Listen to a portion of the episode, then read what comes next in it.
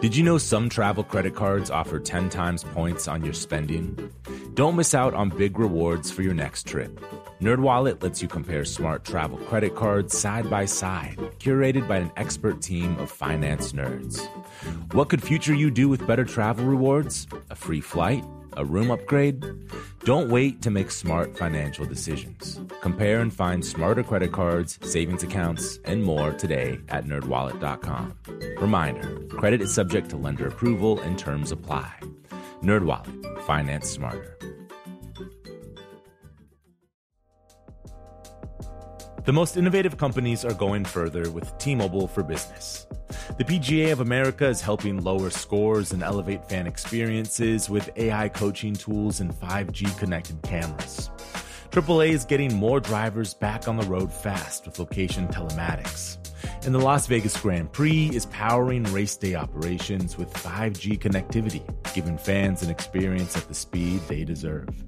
This is accelerating innovation with T-Mobile for Business. Take your business further at tmobile.com slash now.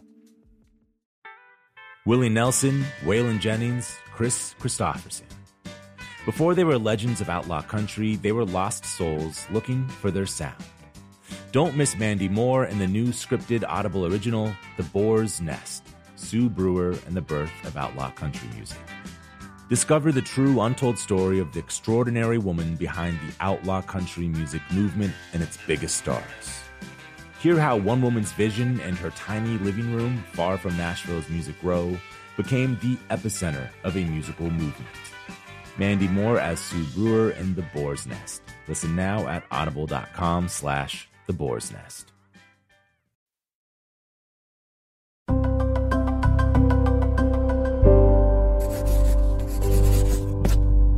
Pushkin.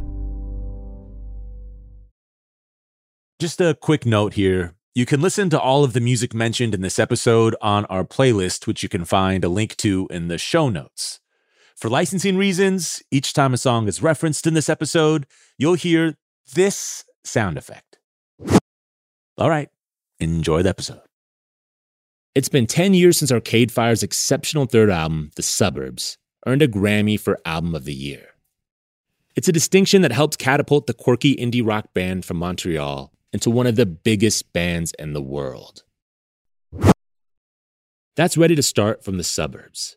With a string of chart topping conceptual albums and a live show that's arguably unmatched by any other modern rock band, Arcade Fire's genius can be attributed to their tireless work ethic, a collective musical mastery, and lead singer Win Butler's total surrender to an elusive musical spirit. Win Butler spoke with Rick Rubin from his home studio in New Orleans, where he lives with his wife and band member, Regine Chassagne. Win describes the night he and Regine wrote their first songs together, explains why he set out to be the weak link in the band, and why the only place he would ever talk to Bob Dylan is side stage at an Arcade Fire show. This is Broken Record, liner notes for the digital age. I'm Justin Richmond.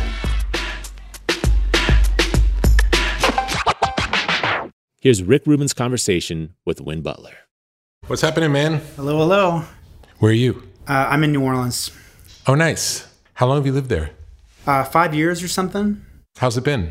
I love it. It's funny, like when COVID started, I started watching like New Orleans films because I like miss New Orleans. I miss New Orleans so much. It's like even though I live here, I'm like, like it's uh, it's amazing how uh, much of the city is just in the people. Yeah. How did you choose to um, to move there? So Regine, my wife, who's in the band, um, my partner is uh, her family's from Haiti, and she grew up in Montreal. So she's sort of uh, francophone Haitian. And when we were working on the suburbs, we did a road trip from Houston to New Orleans, and we sort of got to we kind of got to near Lafayette, like the kind of like Creole Zydeco country and we went to these like clubs, these little Zydeco clubs, and it's like all black kids singing in French, and she understood everything from the Haitian side and the Quebec side, and was just like like this weird family tree sort of thing. And I grew up in Houston, so it's sort of like I don't know. We both feel really at home here. For it's like just feels like a our natural place. Is the Haitian connection stronger even than in Montreal? There's a lot more Haitians in Montreal. Like there's more of a community and and culture, but the kind of spiritual, like the old, like you kind of have all this 1800s Haitian culture here. That's that's like kind of like really deep. More the spiritual spiritual piece of it is really strong here. Beautiful. What's your connection to spirituality, or do you have any, or have you ever had any? I kind of like my parents, my mom's my mom's family. So my my grandfather was Alvino Rey, who was a big band leader. He was actually one of two jazz guitarists in New York City, like in the in the twenties. He was like the, one of the first people that played jazz on a guitar. And my grandmother was a singer uh, in the King Sisters, and so my mom kind of grew up in this musical like very musical family. They were on television, like musical overload. My mom's a harpist, jazz harpist, and and my dad's family is is from Maine. Like they're like boat, like island people, like Harvard academic East Coast sort of people. And my mom, my mom's family's Mormon, but I kind of call them like martini Mormons. Like they were like jazz Mormons, you know. I kind of grew up exposed like going to Mormon church, but my dad never went, and my dad was like completely agnostic and like kind of like have fun, guys, sort of vibe. And then as I kind of got older, I went away to boarding school, and I ended up I, like I studied my my degrees actually in religious studies because I I ended up sort of in philosophy, and then I. The more I studied philosophy, the more I realized it all just kind of came back to the Bible anyway. I was like, well, at least I should at least understand what this shit is talking about because like that's what all of Western culture is referencing. I don't know. There, there, it, there, there is. I mean, music is a spirit. Like that is what it is, and that's one of the things that brought me to New Orleans. It's like you really don't feel like a crazy person feeling that way because like it's self evident. But I, I think it's become my spirituality has become very churchless and and very kind of like you know more. I've I've studied a lot of different stuff, but um, I probably know more about the Bible than than than I should. Do you think it's uh, informed your songwriting? Yeah, definitely. I mean, I think it en- enables you to be kind of crazy enough to think of it as a vocation, which even even if you're full of shit, at least it gives you a purpose. uh, let's talk about the difference between how a song would come about on the last album versus the first album. On the first album, might it be acoustic guitar, singing, playing? and finding a song? Would it start with lyrics? What what would be your typical process then, most recently versus traditionally? So the uh, the song "Everything Now" was I was actually I started I started DJing. We did a record with James Murphy and and I kind of started actually listening to music in clubs and like I remember hearing Dr. Dre in a club for the first time and I was like what the fuck? That's what that shit sounds like. I had no fucking idea. And you're like, oh shit. Like I knew it was great, but I didn't know that that's what it sounded like. Yeah. You know, so it's like when you hear what it sounds like and you start to get the production connection between the speaker is the last it's like you're making some shit that hits the speaker and the speaker is actually what's doing the last bit of the work. And so I was actually working on a remix. There's a Francis Bebey song called Coffee Cola that's like kind of this beautiful pygmy flute it's like kind of a beatbox. It's this French uh, African singer. And as I was working on the remix, I started playing all these different chords over this little loop. And I just started singing a melody that was completely unrelated to the song. And it, and it was just its own song. It took me a minute to even realize it was a song because I wasn't thinking, I didn't, I'd never, hadn't really worked on sample based music before. And it was like, felt like a, like a tool I don't know the way that playing the guitar felt for me. Like when I was 15, it felt like that. It was like it was like, oh wait, this is just a tool like any other tool. But it was like th- the melody and and all, and the lyrical point of view and everything was like all there. But then even just to accept that it was a song took like six months. We we ended up working with uh, Thomas uh, from Daft Punk and we did we did the big session for that record in his studio in Paris, which is like the most amazing studio I've ever been in. It's amazing and we actually got Francis Bebey's son, who plays the same instrument, to come to the studio to play with us. And so we didn't actually end up using the sample. We are we, and so we're like kind of like thinking about it very cerebrally and just like oh like I don't know. I feel like there's this very PC like is this appropriative to use an african like i don't it's like this npr think or some shit and then patrick bebey walks in the room with his flute and we play in the song and he's like almost like weeping and just like starts playing the song with us and, and i was like no this is fucking what's up you know and and like just i don't know so that was like a really beautiful really long process where it took almost like a year to even realize it was a song or something Amazing. Was the last album the first album that that experience happened? Totally. I mean, that was the that was the first time I would have ever been. I mean, since I was much younger, where I would have even really been. Um, I don't know, even the idea of remixing something or or like kind of changing the context of something as a thing that I would have spent time on. I, I wouldn't have been practicing that. That's.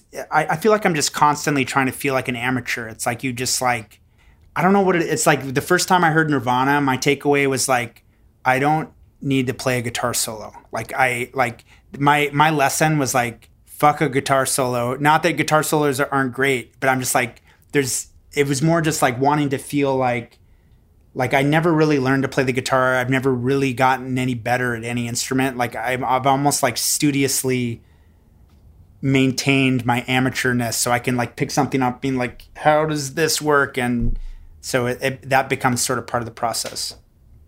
And I just, everyone in my band is smarter than me and better at every instrument. Like I, I wanted to be in a band with where every, I was the weak link musically or something. I don't know. Like, like I, like the people that I, when I met Regine, I was like, oh, you're smarter than me about everything. So like, you just want to surround yourself with people that are smarter than you. Did you guys start in a relationship or did you start in the band and be come together? How what was the timing of it? It was the same. I went to Sarah Lawrence College, which is like super like post art school, like outside of New York City. It was like 70 30 female to male. Jordan Peele was actually in my class. And I got there and I was just like, I just spent all my time making four track recordings and like not going to class. And I was just like, this is stupid. So I, I basically dropped out and and started a band with my high school friend, and then sort of ended up moving to Montreal. Um, I actually never even thought about Canada. I wasn't like I'm gonna move to Canada one day, or like it wasn't really. I didn't know shit about Montreal. I didn't even really know that it was French. Really, like, really, like I knew, but I didn't like know. No, because you're American, so of course, how would you know? We don't learn. We don't learn that. I, I, grew up in Texas. I, I took Texas history. Like I can tell you about the fucking Battle of San Jacinto, but like I don't know anything about European history. Like you know. So yeah. So I I, I was just like this idiot American, and like moving to Canada in the winter. Just like fuck, it's fucking cold here. Like what's going on? And I would just I would I would go to the uh, music to McGill to the music school and just hang out outside the drummer rooms trying to find a drummer. Just listen to people practice drums for like hours. And I was in the cafeteria and Regine was actually studying jazz at, at McGill. She's like, who the fuck is this six foot five guy in a cowboy hat? Like he definitely doesn't go to school here.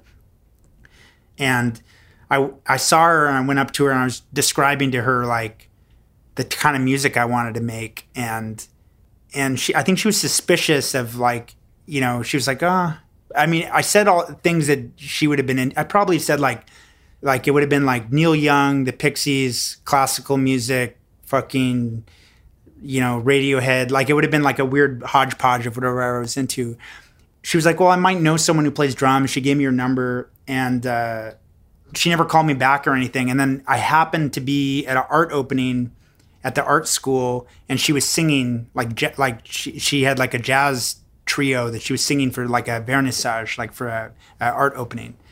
And i saw her singing i was like i went up to her afterwards i was like we have to play music together. Like i'm to call you again. And she came over to my apartment and i played her a bunch of songs and she was like oh shit this guy is not full of shit. Like, you know, I, I, I don't even remember what I played her, but we ended up writing a couple songs like that night. And it was pretty much like, that was it. You know, we were kind of, I mean, it took a long time to put it all together, but from there, it was just like we were just sort of in it, you know. And now it's 2020. and you have a kid. We have a kid, and it's a global pandemic. and you moved to, and you moved back to the states. Good old Man, USA. if he told me I would move back to the South, I was like, get me the fuck out of here. I'm going as far as I can. Like I'm going to fucking Montreal, like fuck fuck Texas. But and now So ironically we're planning on going back to Texas to make the next record um, during the election. So that'll be fun. We'll be back after a quick break.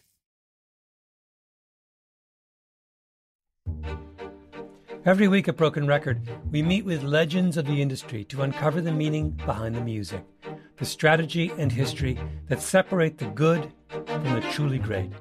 That's what Mark Chaikin does, but for the U.S. stock market. Mark is a creative legend in his own right. He worked on Wall Street for 50 years, invented three new indices for the NASDAQ, and has predicted some of the biggest market shifts of the past decade, including the recent mania in AI stocks. Now, Mark says we're seeing a similar shakeup in the financial markets. He's calling this a new dawn for the U.S. stock market and predicts dozens of specific stocks will soar in the next 90 days. You can watch Mark's presentation for free at marketmessage2024.com right now. Again, the link to watch is marketmessage2024.com. That's marketmessage2024.com. Snagajob is where America goes to hire, with the deepest talent pool in hourly hiring. With access to over 6 million active hourly workers, Snagajob is the all in one solution for hiring high quality employees who can cover all your needs. On demand, temp to hire, part time or full time. You name the position warehouse worker, retail associate, grocery store clerk, fitness trainer, baker, stylist, bellhop, podcast producer. Yeah, Snagajob's got a worker for that. With our easy to use platform, you're able to seamlessly post and fill available positions quickly with a dedicated customer support team to provide all the help you need along the way. Kind of nice knowing you have a talent pool like that in your own backyard, right? Snagajob is the partner you need to keep your business running smoothly. So visit snagajob.com or text snag to 242424 to talk to an expert. Snagajob.com, where America goes to hire. Willie Nelson, Waylon Jennings, Kris Kristofferson. How did the biggest names in outlaw country start a musical revolution? Through one woman's vision from one tiny living room. Don't miss Mandy Moore as Sue Brewer in the new scripted Audible original, The Boar's Nest Sue Brewer and the Birth of Outlaw Country Music. Discover the true, untold story of the extraordinary woman behind the outlaw country music movement and its biggest stars. Brewer helped shape the sound and soul of country music as we know it today, despite never picking up an instrument herself. Lovingly dubbed the Boar's Nest, Sue's Place was an intimate staging ground where a new breed of singer songwriters, wounded souls, wayward upstarts, would spur each other on to tap into something bigger, realer. Starring Mandy Moore and featuring Ebon Moss-Bachrach as Shel Silverstein and TJ Osborne as Johnny Cash, alongside a full ensemble cast.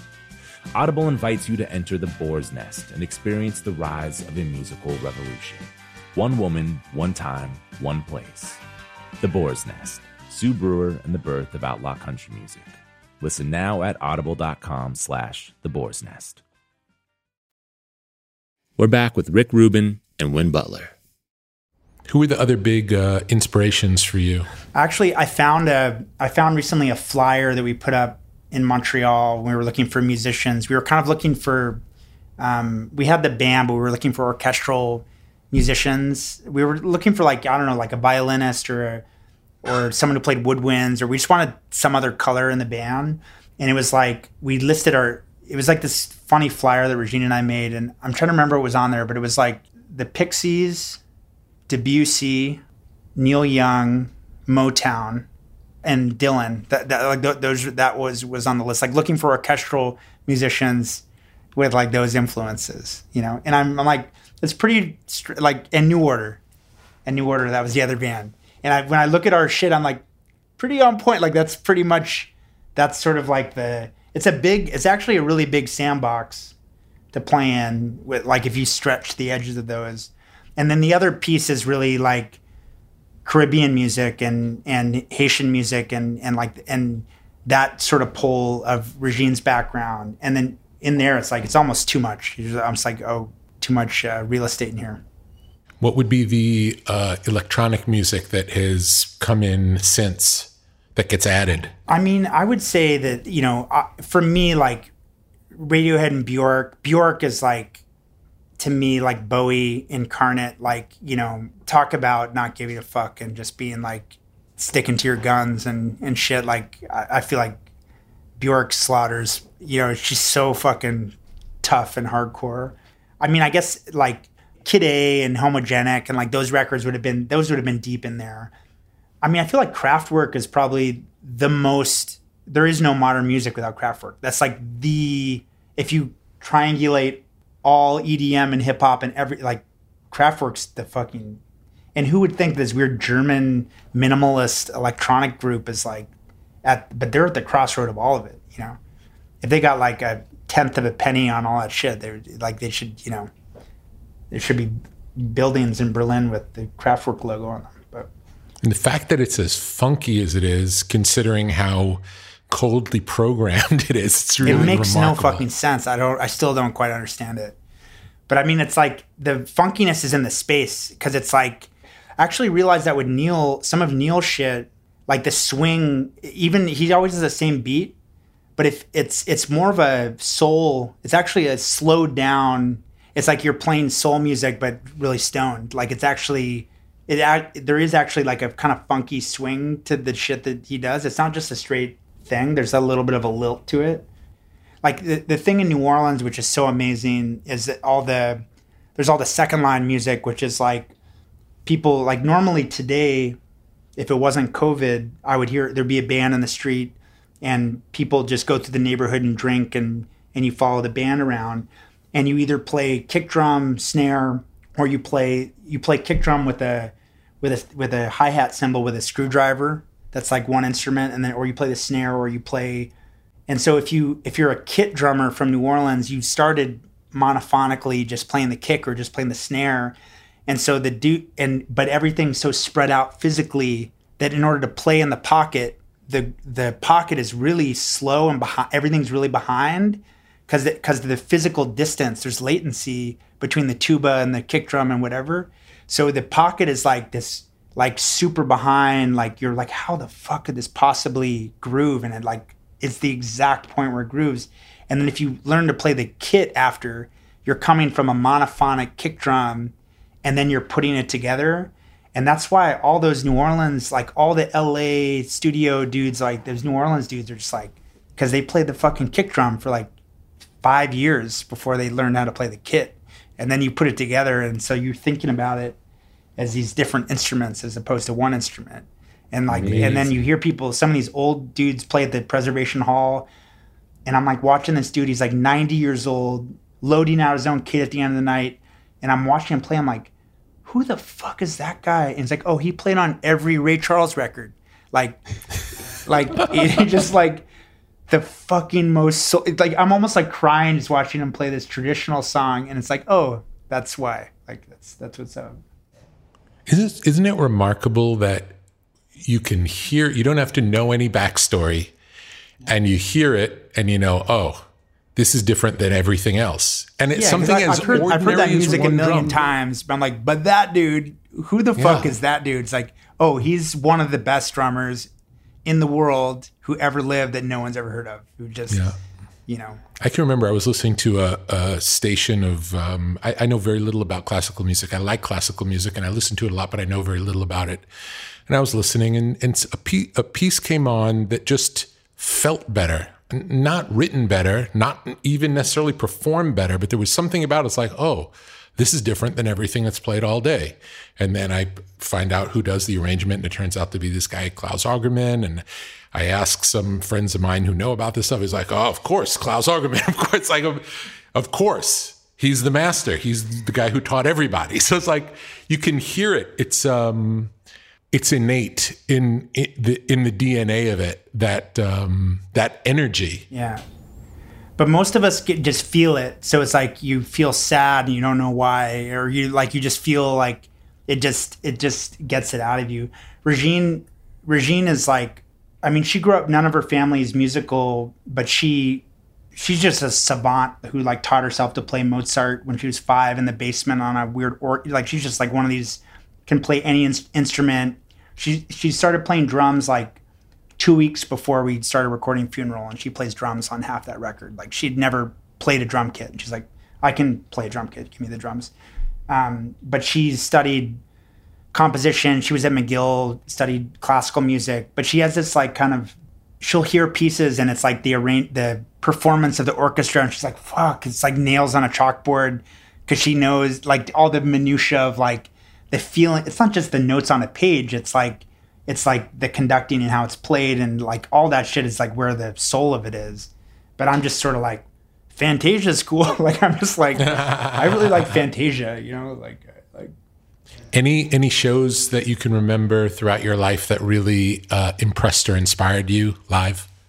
I didn't really go to any show. I it, when I was a kid, I was in the suburbs of Houston. If you can't drive, you can't do shit in Houston. Like like until you can drive, it's like you're a prisoner. And shows would come through town, and I would like read about them in the paper. I'm like, man, I wish I could figure out how to get to that. And I just I couldn't figure it out. And then I went to boarding school, and that was like not shows. You know, it was like I played in a cover band and there were bands on campus and shit, but it wasn't like I was going to shows. So for me, like when I moved to Montreal, that was really my first like real punk rock music scene. And there's a band in Montreal called Wolf Parade. And we played with them the first time they ever played. It was their first show. They just moved from Vancouver and they were on the bill. And I was in the bathroom and I was just like hearing it through the wall. And I was like, oh, what the fuck is that? And that was like the first band I heard there where I was like, we got to get our shit together. And so, like, there was a band called the Unicorns. There's a band called the Hidden Cameras.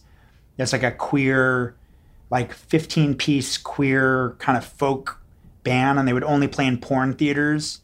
And it was like kind of sounded like almost like Christian religious music, but like all about golden showers and like, man, I'll put I'll put that band up against 90% of the shit I've seen on planet Earth. Like you just you're like you're assaulted by how mediocre your shit is. Like cuz they were just like ah just like going so fucking hard. There was a lot of like really people really doing it and being on the ground. I don't know. I feel like some of that's lost. I don't even know how you would ever do anything if you're not constantly ashamed at how whack your shit is. You just get you feed off the energy of how good other people are. got to. I mean, you. I mean, you gotta. Like I've I've met so many of my heroes in my life, and I've never met Bob Dylan, but I was like, I would never want to meet Bob Dylan ever unless he was side stage of our show, and I'd be like, nice to meet you, Mr. Dylan. But like, I have no fucking interest in like just cold meeting Bob Dylan.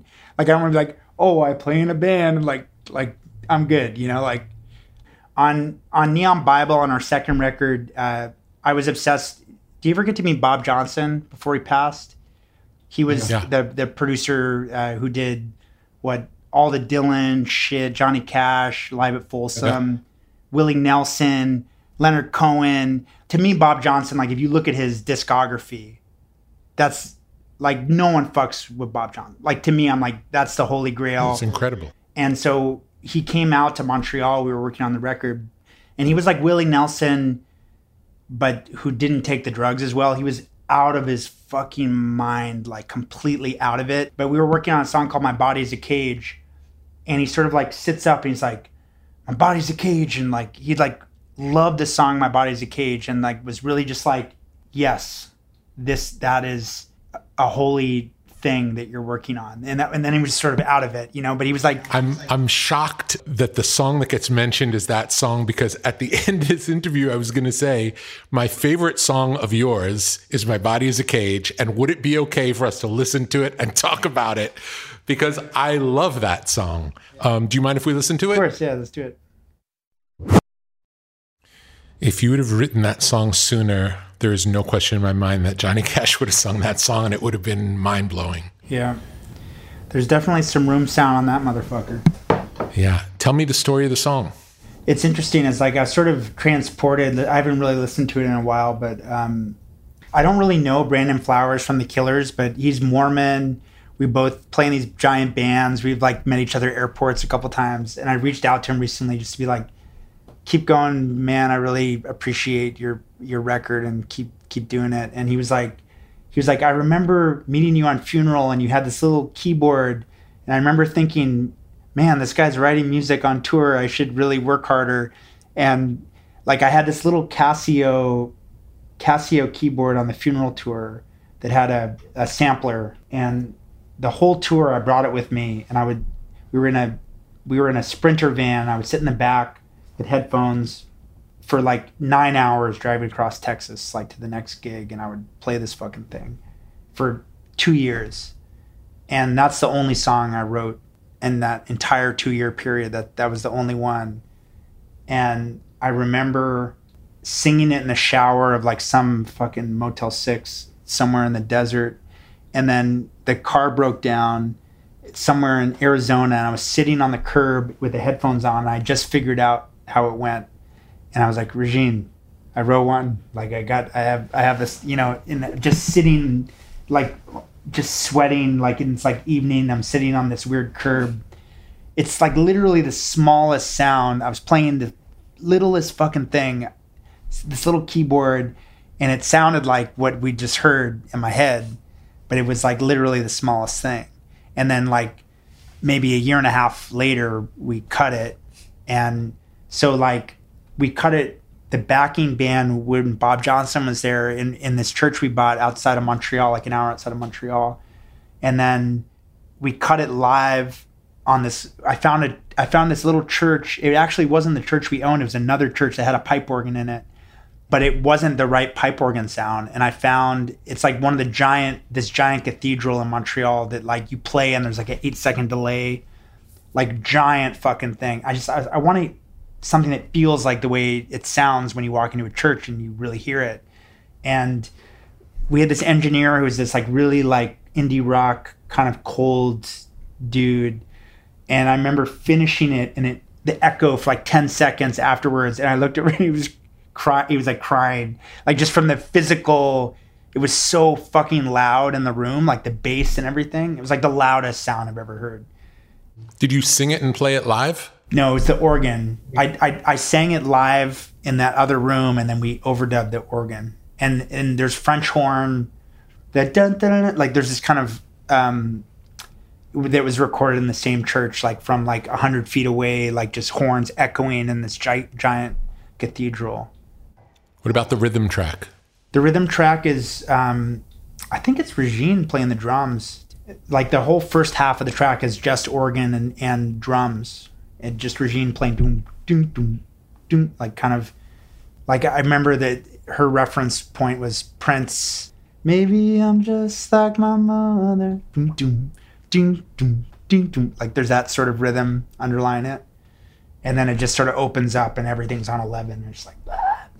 I remember kind of taking some shit on that record for it being so bombastic. It's like so, like how pretentious to make something bombastic. And I was like, motherfucker, like this shit's not bombastic enough. Like, like it's it's fine.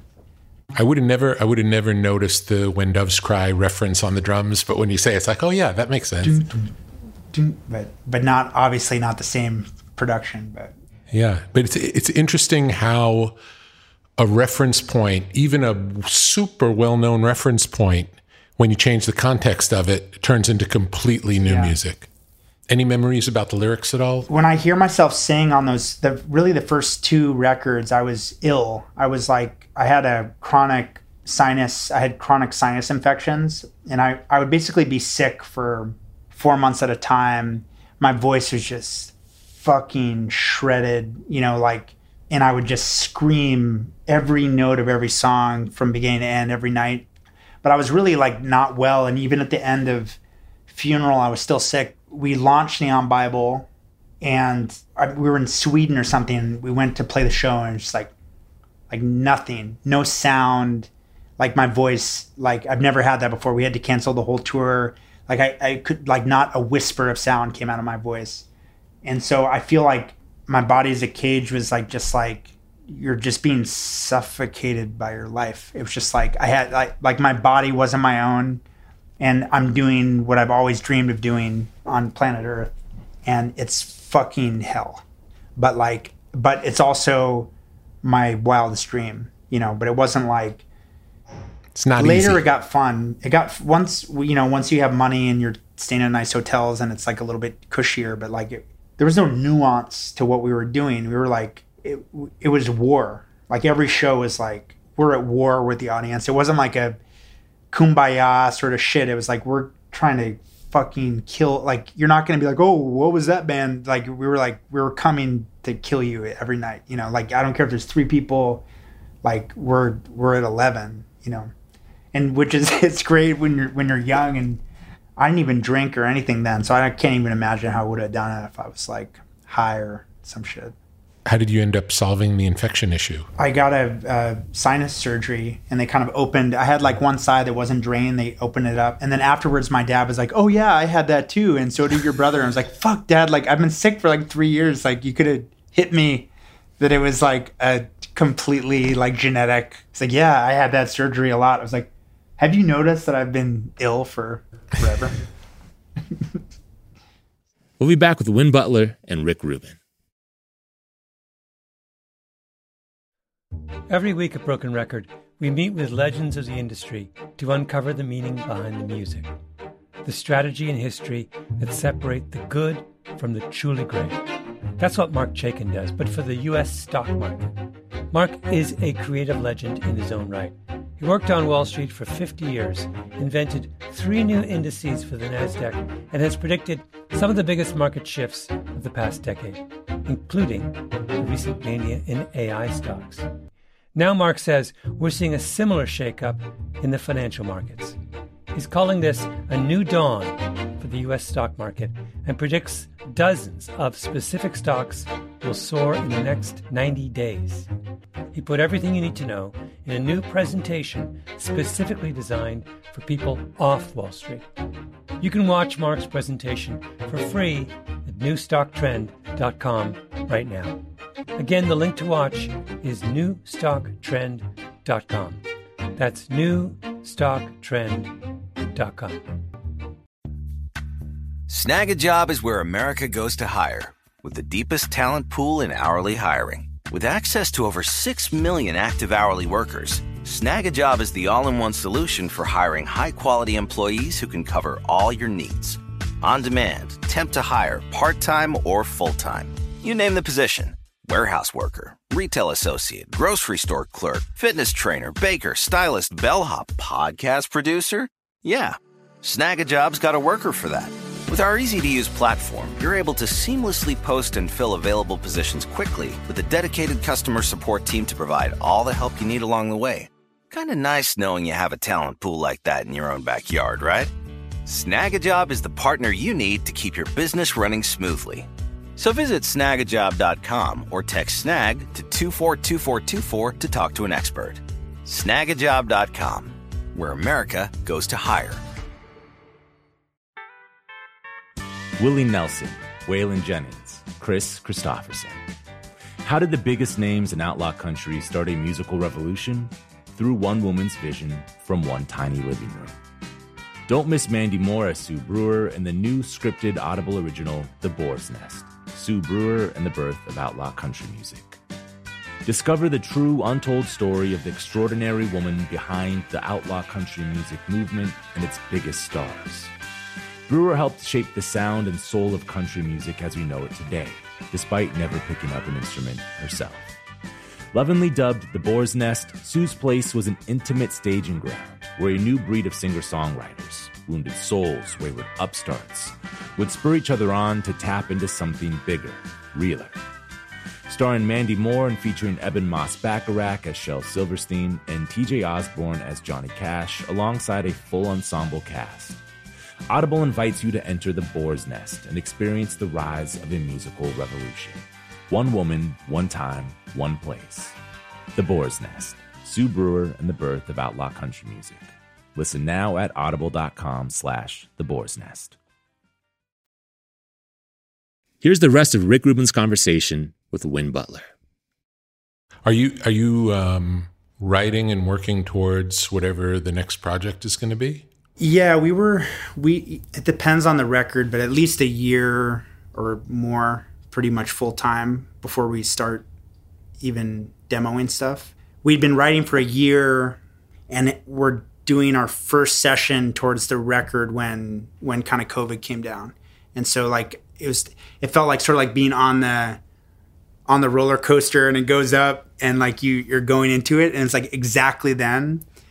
Once your your body's already going like there was there's no stopping it. So i've just been writing like i can't remember a time where i've written more just like feels like being 18 just like sitting in a piano for five days in a row and working on a melody for a verse and shit like that it's pretty it's been pretty amazing actually really beautiful time Great. Do you, do you feel like had had the situation been different, you would already be in recording mode based on the year, year previous of writing? We would have been kind of getting towards wrapping up, I think. Of finishing an album. Yeah. So instead, we just wrote two or three. Tell me about how the last album was different than all that came before them for you. I mean, it sort of feels like the way we do it, we're kind of a new band every single time. It's like we we take so much time in between that it's like almost like we've forgotten to play our instruments. It's like we're remembering how to be a band and we we kind of end up building we really build a studio pretty much every record. And the last record we had just moved to New Orleans and I spent a lot of time in Haiti and Jamaica and we used to our, we used to have a studio in a church and then over the years like the space has gotten smaller and smaller and smaller and smaller. And so our our new studio is like maybe 300 square feet but with it's like an old shotgun of like a of an old new orleans house like 1800s house. And it's like sort of like a Black Ark like jamaican like the console in the corner. We had like 15 musicians. Everyone's like sweating their ass off and touching each other and sort of like really physically close. And just everything's within it's like you're on a boat. So every all the gear is here and the eqs and everything's just like immediate.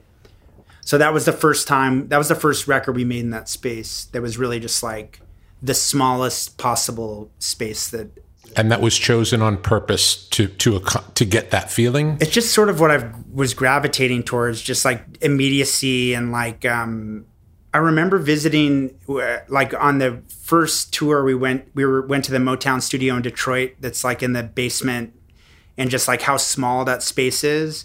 And they have those uh like on the walls like where normally like all modern studios have like deadening foam and shit everywhere. And I'm always just like get me the fuck out of here I hate this space so much like I'm just like how is the spirit supposed to get into a room where all the windows are hermetically sealed but the Motown studio had these boards, lacquer boards, that were meant to reflect the sound to make it more exciting.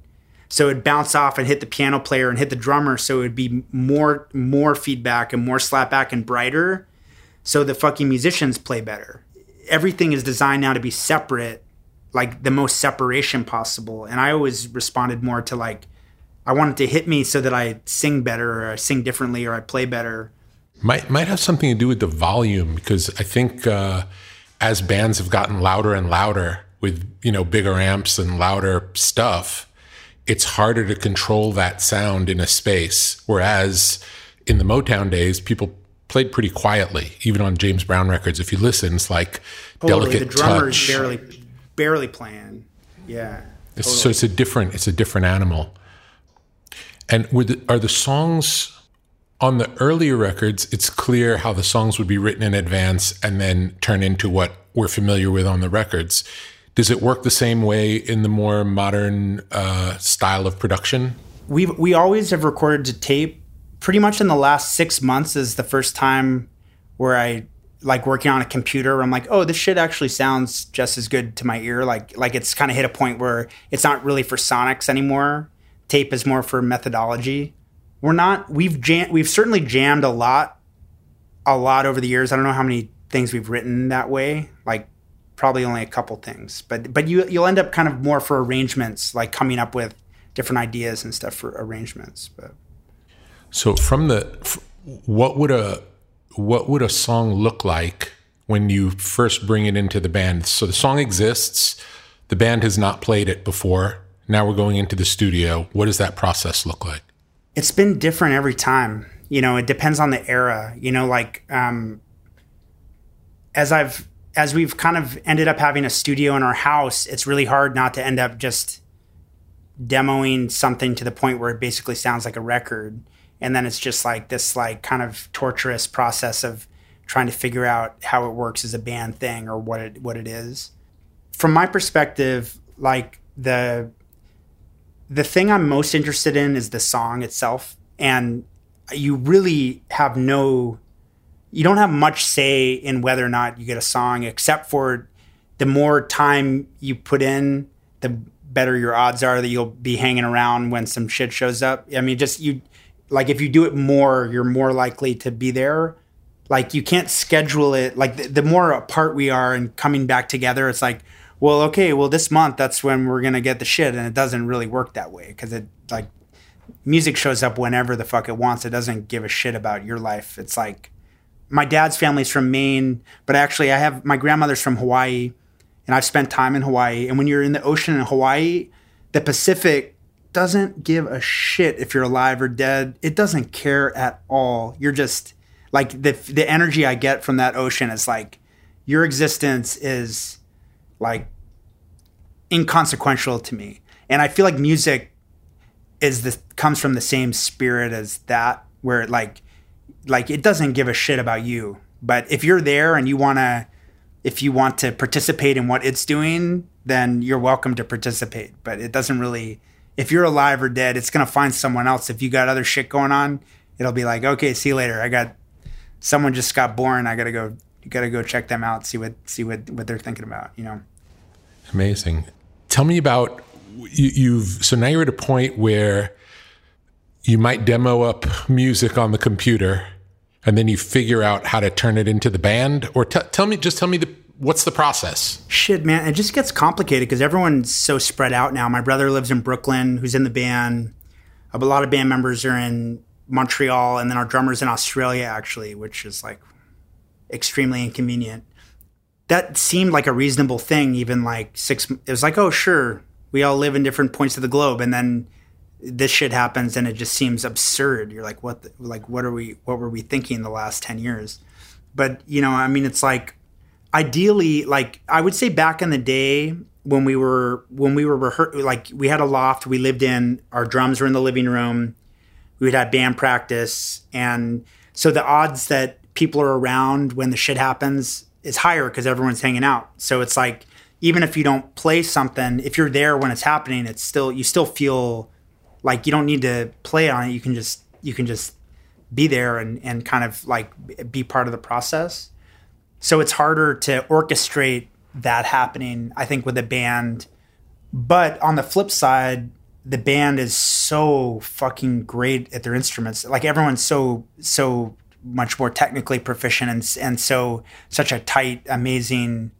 I don't know. I mean, I don't. I'm not trying to like toot our horn, but we're like not a shitty live band, and and and we've when we play like we're not fucking around. Like we're, we're we're, like if the clash is watching us play we're not going to be embarrassed. Like we're we're like we're like coming. We're, we're going for the throat when we play. So it's like over 15 years of doing that it's like we're so the the range of what we can express is so much better. So this time around it's like we've been in lockdown have a studio have every keyboard and drum machine and piano and everything I could ever want and fucking time. So it's like and and the one piece that's been missing is the time and now the time is like it, the time is there. So it's like in a way it feels like a more extreme version of what we would have done anyway, but it's uh I don't know, I've, it's been it's been cool just to really like stay with it and just like I don't know. There's like no magic, no magic thing that's gonna come and write the song for you. It's just like it's just you. So it's like figure it out. Yeah. Are you ever surprised by what comes back as opposed to what you're expecting or what you're looking for? I mean, that's that is sort of that is the joy of a band is when it's it's it's better than what you thought it was, you know, and it's different and it's like kind of fleshed out. Absolutely. I mean, that's mostly that is what it is, you know, um, in its in its best form. We were so hardcore about never editing everything. Like back in like the first three, four records, we wouldn't touch a fucking thing. Like we wouldn't move one piece of drums and it was just like no that's what it is like if we couldn't do it that's what it is and so i feel like the the computer makes it it when i hear most modern music it feels like i'm listening to editing like like it, it's essentially become a art form of editing which is cool it is really cool but it's like it feels like digital digital quilting or something like that. Doesn't feel like a musical performance. It feels like an editing performance. Like an amazing editing. It's it's the same thing as a big budget film or something when it's just like it, it's like a magic trick of editing. I was actually sort of realizing this the other day, um, like the kind of heyday of like 50s and 60s and like some of the music that was really recorded in the room, like is VR. It's VR before VR, and if you if you can hear a room if you close your eyes, you hear the piano player, you hear the drummer, you can hear the room. And so every time you hear that shit, you're in like Ritchie Valens playing like that's why these mediocre recordings from the 50s of like La Bamba and shit, you hear it and you're like, motherfuck, because it's like it's a photograph of a thing. So for me, that's still the shit that is the great song and the best arrangement and has that to me that's the shit that lives forever because it's like it's like it actually is a room. I have, I have a slightly different take on it S- similar but different. Um, my feeling is if you hear the room that they're in it doesn't take into account the room you're in the listener yeah. And i i want the music to come out of the speakers as if the band was in the room that i'm in and experience it as if they're here playing for me in my space. Because otherwise it's two rooms. It's their room plus my room and it's confusing to me. No i so that's that's how i, i feel it. you. I mean what you're describing is like is uh i mean obviously if you hear fucking dancing queen that's in the room you're in like that's in your room it's not their room yeah. like and that's just like that's that seven just immaculate guru level shit as well but there's still like for me like when I hear like um Stand by Me or yeah. some shit like that. Yeah, yeah. That's the fucking or like Louis Armstrong or whatever. Like that's the to me that's Incredible. just like what the fuck are you gonna say about like that shit will live for a thousand years. Absolutely. I mean now too it's like we're mixing for this shit. We're mixing for iPhone and like club speakers and like it's like it's enough to make you insane. How how aware are you of the perception of the work you make after it comes out? Are you aware at all, or, or just you make it and then you move on? Definitely aware. I mean, I've always, most of the bands that I liked when I was a kid had broken up 20 years before I was listening to them. Like, I wasn't, like in high school, like Radiohead and Bjork were like, that was, that was it for me. Like, in terms of the contemporary, this came out this week, I bought it this week. But most of the shit I listened to, the bands had broken up 20 years before. And so I always had the perspective of like, how do you even know if any of it's any good until 20 years after it comes out? Like how I've just like read these NME reviews of like the Clash and whatever and what they're talking. It's absurd. You read it and you're like, this is absurd. You know, like how could anyone take any of this shit seriously?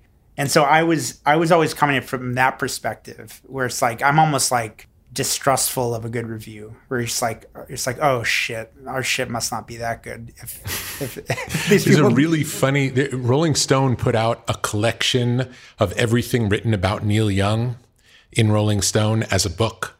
Yeah. And you read the review of each album and every review is terrible. Worst you know neil's worst he's lost it doesn't know what he's doing lost. And then you get to lost, the yeah. and then you get to the decade's finest albums and he's always in the those same albums are always in their top 10 of the best albums of the decade every consistently every single time. Yeah neil neil doesn't give a fuck. If like you don't drop out of crosby stills and nash if you give a fuck. Like he had a really good thing going. Like just imagine the balls it takes to be like Buffalo oh Springfield too. and Buffalo Springfield like I'm in two of the biggest bands in the world like I'm just gonna go in my basement and like fucking play some shit. And like, yeah, Neil is like, like that's that's the north star. I feel like for people who do what I do, you're just like, that's a cold blooded motherfucker. He doesn't give a shit. What's your favorite Neil album? I mean, I love um, After the Gold Rush is probably the one that I've just lived with the most. Like it just like It's my favorite That's as well. That's my favorite. But I the mean. Harvest is like, I mean, what the fuck are you going to say about Harvest? Like in terms of the, like the live Needle and the Damage done, like a live recording, and then the orchestral stuff, like that, like the magic trick of that is is is amazing. Definitely after the Gold Rush, the one that that's my like, I'm going to that one. It's it's pretty magical. It's a pretty magical one. That's that's a record I would love to make, and it would be really hard. Like man, Have you seen that? I imagine you've seen the BBC Neil Young from right around that time. I've seen a lot of that shit, but I'm trying to remember which. There's a particular film of him playing, and he's playing like um, old man and uh, man needs a maid, and he's playing them for an audience who's never heard them before, and the records are not out yet, Yeah. and it's just the heaviest, most incredible thing you've ever seen. Yeah. So I mean, Old Man's one of the because we did we did the um, his charity thing with him a couple years, and hearing him sing that as an old person, and think like he wrote that at 22 for when he was old, and it sounds more relevant like now than it did then. That's I mean that's that's the trick. Going into the next album, do you have a clear vision of what the album sounds like, or do you have a clear vision of the material? I mean, I know what the songs sound like. I don't know. I, what do you what do you what would you want our record to sound like? I want to be surprised, and uh, it's always good to be surprised. I like to be surprised. Yeah. I think you'll be surprised. and I want it to be really good. You know, I, I care less about the um, the trappings of it and more about it being really good at whatever it is that it is. So I care less about what it is and more about how good of a version of whatever the thing that you decide it to be is. I mean, that's the tough. It's like there's not. It's hard to. You look at role models and people who've done it in the past, and it's like it's it you it's it's interesting. It's like you start to like we we were fortunate enough to spend a lot of time with Bowie and and and he sings on a record and got to like really, you know, like I've got to like actually pick his brain, and when he died, it really felt like a, a planet died or something. Like there's like it it was like I did not expect like it kind of took me by surprise. I knew it wasn't totally well, but then like someone like that who's just like it's not about like oh these this record is perfect and all these perfect records. It's just like about the the total commitment, like total and complete commitment to like to art. That's what I think about. It's just like not like not letting what's hard about it like keep you from the art art of it, you know. But I don't know. I, I feel so lucky just to have a fucking band that's a great band, really good people that I love, and and just like being able to fucking I don't know. I feel I feel like I took so much more for granted before this whole global pandemic. I'm just like I feel so like so much gratitude, but also just like fuck if I don't get into a studio ASAP, there's gonna be a problem. Yeah. Yeah. So you're looking you're lo- looking forward to the process. I can't wait. Like I just want to fucking sing and feel like an artist and just like feel uninhibited and just like feel it. I just it just feels like there's so much logistics. Like the world it's like there's there's uh like things that used to be you would kind of take for granted are suddenly really complicated. And uh I can't wait to just be in a room making noises and um I feel really like a teenager in that regard where I'm just like it still feels like really exciting to me. And I don't know, not sucking is is a motherfucker. And I don't know. I it's like like I'll let you know when I figure it out. Great. Maybe we uh maybe we'll speak again when you're done and we listen to it together and talk about it. Be fun. Yeah, I'll I'll send you some shit. You tell me what's good. Okay. Happy to. Cool, man. Yeah, thanks. That was that was fun. Nice to nice to talk about music. Thanks to Win Butler for breaking down his writing and recording process. We hope he's crammed into a tiny studio space with his band playing new music soon. You can hear all of our favorite Arcade Fire songs on our playlist at brokenrecordpodcast.com. And be sure to subscribe to our YouTube channel at youtube.com slash broken record podcast. There you can find extended cuts of our new and old episodes. Broken Record is produced with help from Leah Rose, Jason Gambrell, Martin Gonzalez, Eric Sandler, and is executive produced by Mia Lobel. Broken Record is a production of Pushkin Industries. And if you like Broken Record, please remember to share, rate, and review our show on your podcast app. Our theme music's by Kenny Beats. I'm Justin Richmond. Peace.